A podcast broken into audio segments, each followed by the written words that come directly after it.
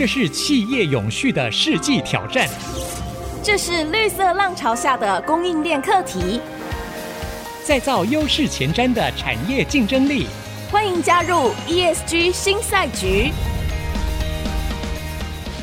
掌握先机，创造新局。欢迎来到 ESG 新赛局，我是节目主持人、人工智慧科技基金会执行长温怡玲。呃，在我们上一次的节目当中，鸿海研究院执行长李维斌跟我们谈到了，其实，在整个 ESG 推动的过程里面，对于整个集团而言，最重要的是治理以及方法论。好，那在治理当中有一个非常重要的部分叫风险管理。那这个风险管理，我想如果大家可以上网去查查看资讯的话，风险管理必然要包括的是整个政策跟法规的变动，还有全球地缘政治的风险，这些都必须在风险管理的范畴当中进行审慎的讨论跟考虑。好，所以呢，在我们节目今天一开始的时候，非常荣幸的邀请到大家非常期盼的台湾的景气预测权威孙明德博士，台湾经济研究院景气预测中心主任，欢迎孙博士。主持人好，大家好。好，那我们刚才一开始的时候就讲到，其实这是一个非常重要的时刻。我相信我们在看待现在的整个，不管是美中关系，或者是 ESG，好，那欧盟、美国这些，它的政策其实是非常非常多变的。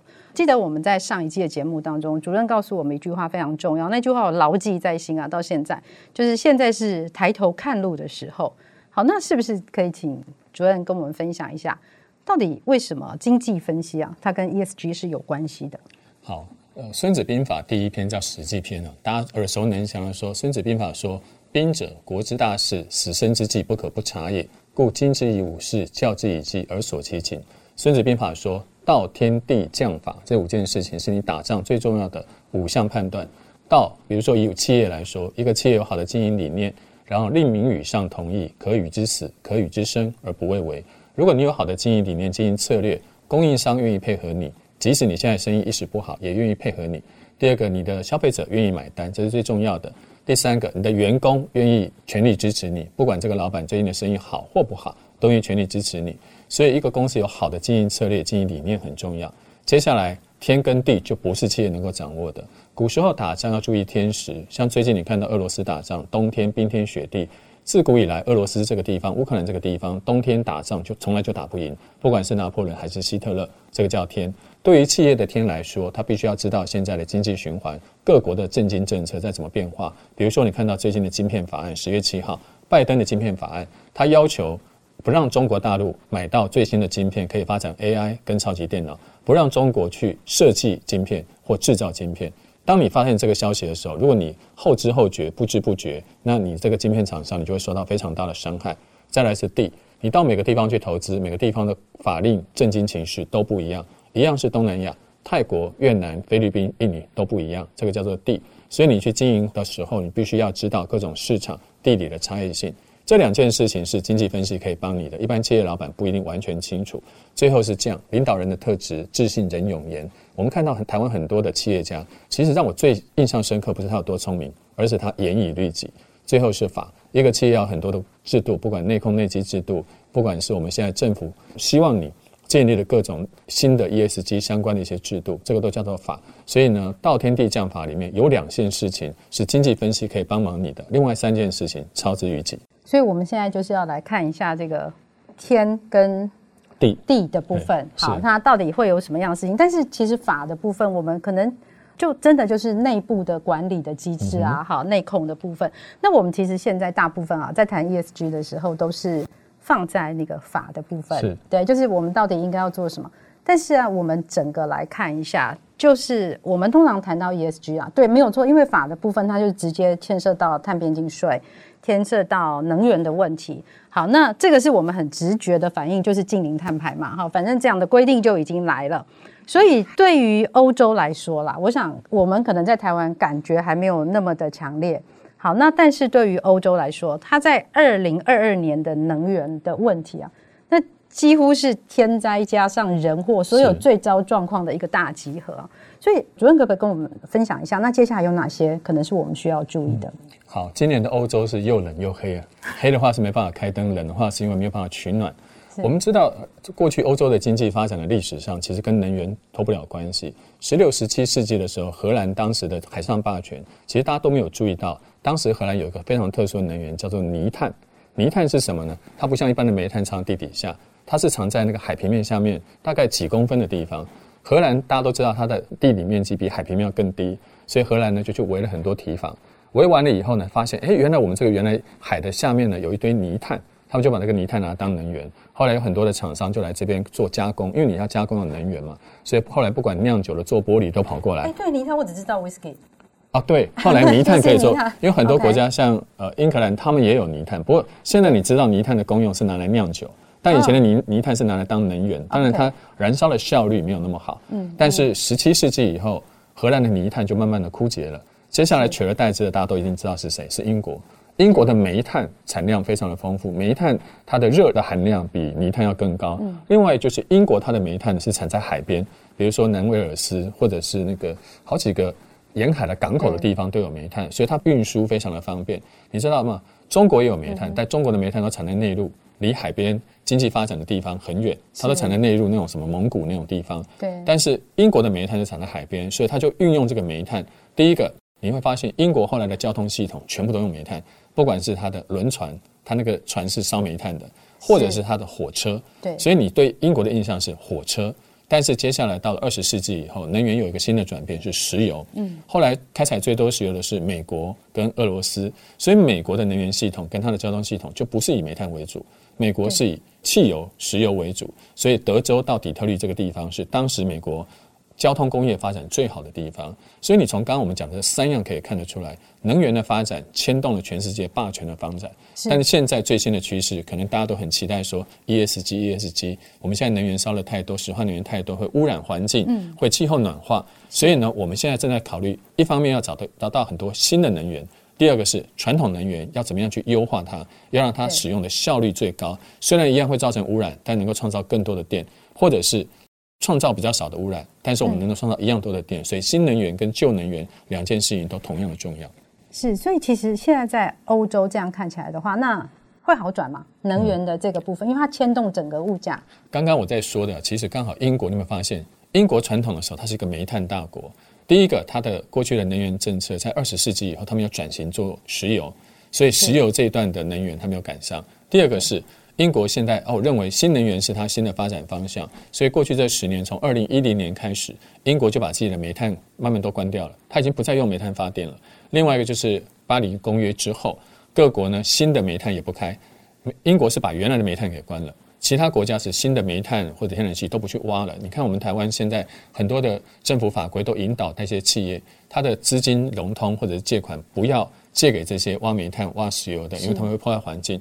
但是在新的能源还没有办法完全供应足够，旧的能源你如果全部都没有办法开采的话，最后产生的下场就是一依赖俄罗斯，被俄罗斯牵着鼻子走；第二个是美国的石化能源厂赚了大钱，所以最近你听到拜登总统指责这些石油厂商，他们赚的是暴利，要给他收暴利税。所以我觉得，虽然大家也提到了，呃，欧洲可能二零二三年就要开始实施碳税。或者是碳费这些制度，但是你要知道，它现在这个时间点，它的能源价格已经这么高了，它再实施一个碳税、碳费，先不要说别人撑不撑得下去，我看它自己的产业第一个就先垮掉，它的制造业要使用什么能源？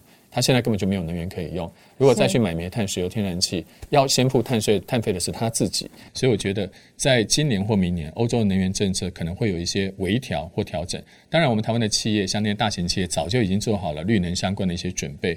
不过，这时候还是要注意一下，未来能源政策会不会因为这次的俄乌战争、全球能源的影响，而造成整个能源的政策的微调？这个是我们在推动 ESG 相关政策需要注意的地方。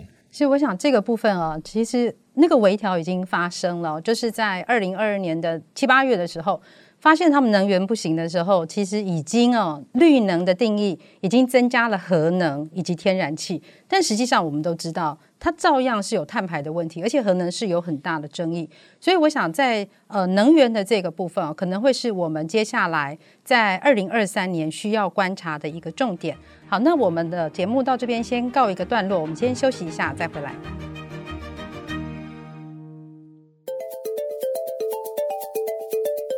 掌握先机，创造新局。欢迎来到 ESG 新赛局。我是节目主持人、人工智慧科技基金会执行长温怡玲。今天在我们现场的来宾是台经院景气预测中心孙明德孙主任，欢迎孙主任。主持人好，大家好。好，那我们呢，在上一集的节目当中，孙主任跟我们非常详细的谈了一个能源的转变哦。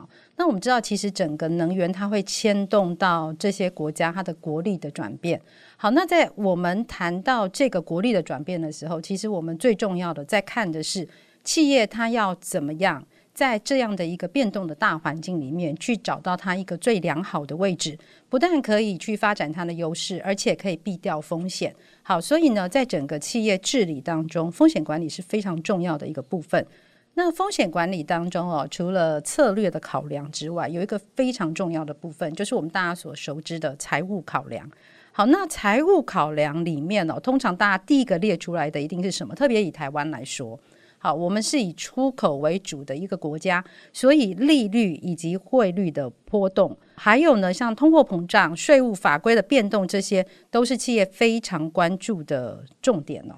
然后也是非常不幸，我觉得二零二二年是一个非常奇妙或者奇怪的年哦。所有这些事情的变动，全部都在二零二二年一起发生，而且呢，发生的非常快。例如大家都知道的，美国的利率哦。就从年初开始一口气调升了十二码。说真的，十二码到底是一个什么概念？我其实我也不是很懂啦。过去好，现在我知道就是调了三趴。那这个其实影响非常非常大。但我我们或许比较好奇的是说，到底为什么美元会有这么大的影响力？好，我想美国要升息，大家都要知道利率是跟着什么动？利率是跟着物价上涨动。美国从去年下半年开始，它的物价上涨率就不断的攀高，从去年下半年三趴五趴。到了现在已经都在百分之八以上。那欧元区最近也在公布他们的物价指数，高到十趴以上，十点七，听说是三四十年来的新高。大家可能会觉得说，哎，通膨有什么了不起？每天报纸都在写通膨十趴有什么了不起？你要知道，你今年五万块可以买到的东西，如果它涨了十趴，那到明年你就要五万五，五多五千块。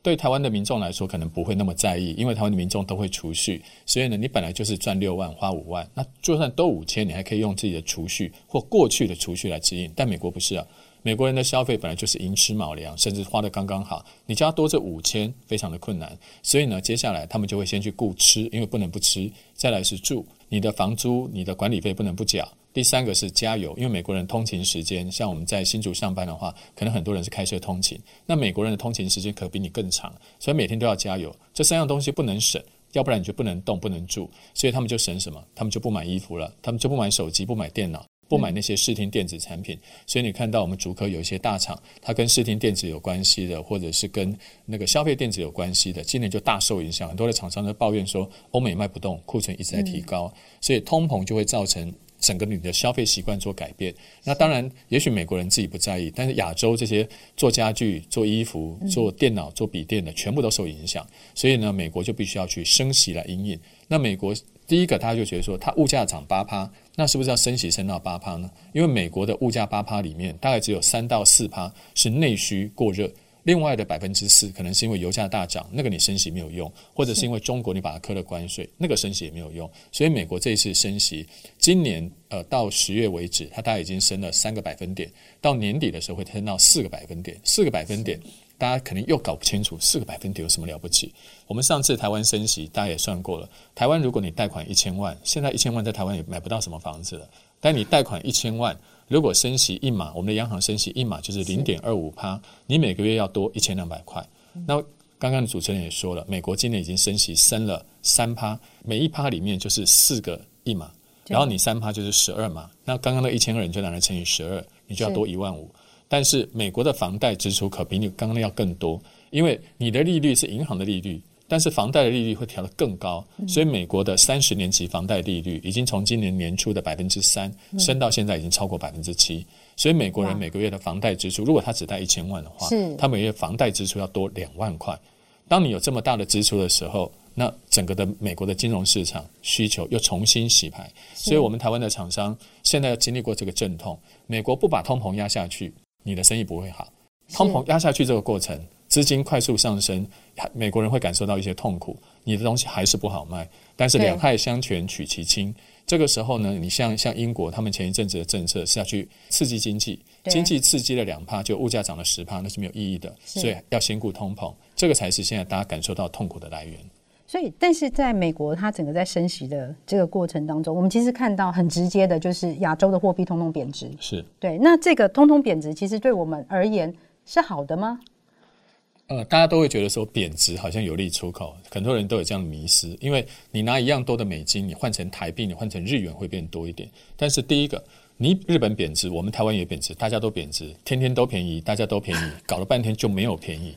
你你等于是没有在杀价竞争。第二个就是你的资金快速的外流，你要知道有些东西你是贬值了，但是国际原物料价格可没有贬哦，所以你现在买汽油、买国际的食物，你会变得更贵。嗯、你看日本就是这样，日本最近拉面，还有他们很多年没有涨的巧克力那些糖果，全部都涨价。嗯日本人的生活，日本人的薪水是没有加的，但是买的东西变更贵，这个是汇率的第一个影响。第二个是有一些国家它的外汇存底很够，它之前就存了很多钱。像台湾在一九九七年的时候，我们的外汇存底才八百亿，现在是五千多亿。韩国那个时候还搞一个金融危机，它的外汇存底只有两百亿，所以几天就用完了。现在韩国也知道存钱，所以韩国存了四千多亿。哇！东南亚那些国家过去外汇存底就一百两百的，现在呢都是一千以上的，所以会存钱。然后另外一个就是他们现在都开了很多工厂，也会赚钱。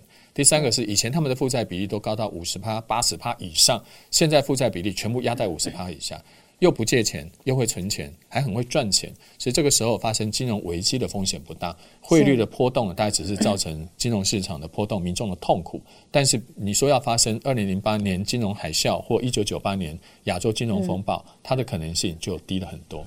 好。所以，呃，其实主任一直都非常理解我们的心情哦。就是我们在媒体上 看到了非常多，大家都在讲金融风暴啊、金融危机啊，然后拿一九九七年啊、两千零八年来比哦。对，那其实我们这样听下来，我们可以知道说结构是不一样的，是，而且它的成因也不太相同。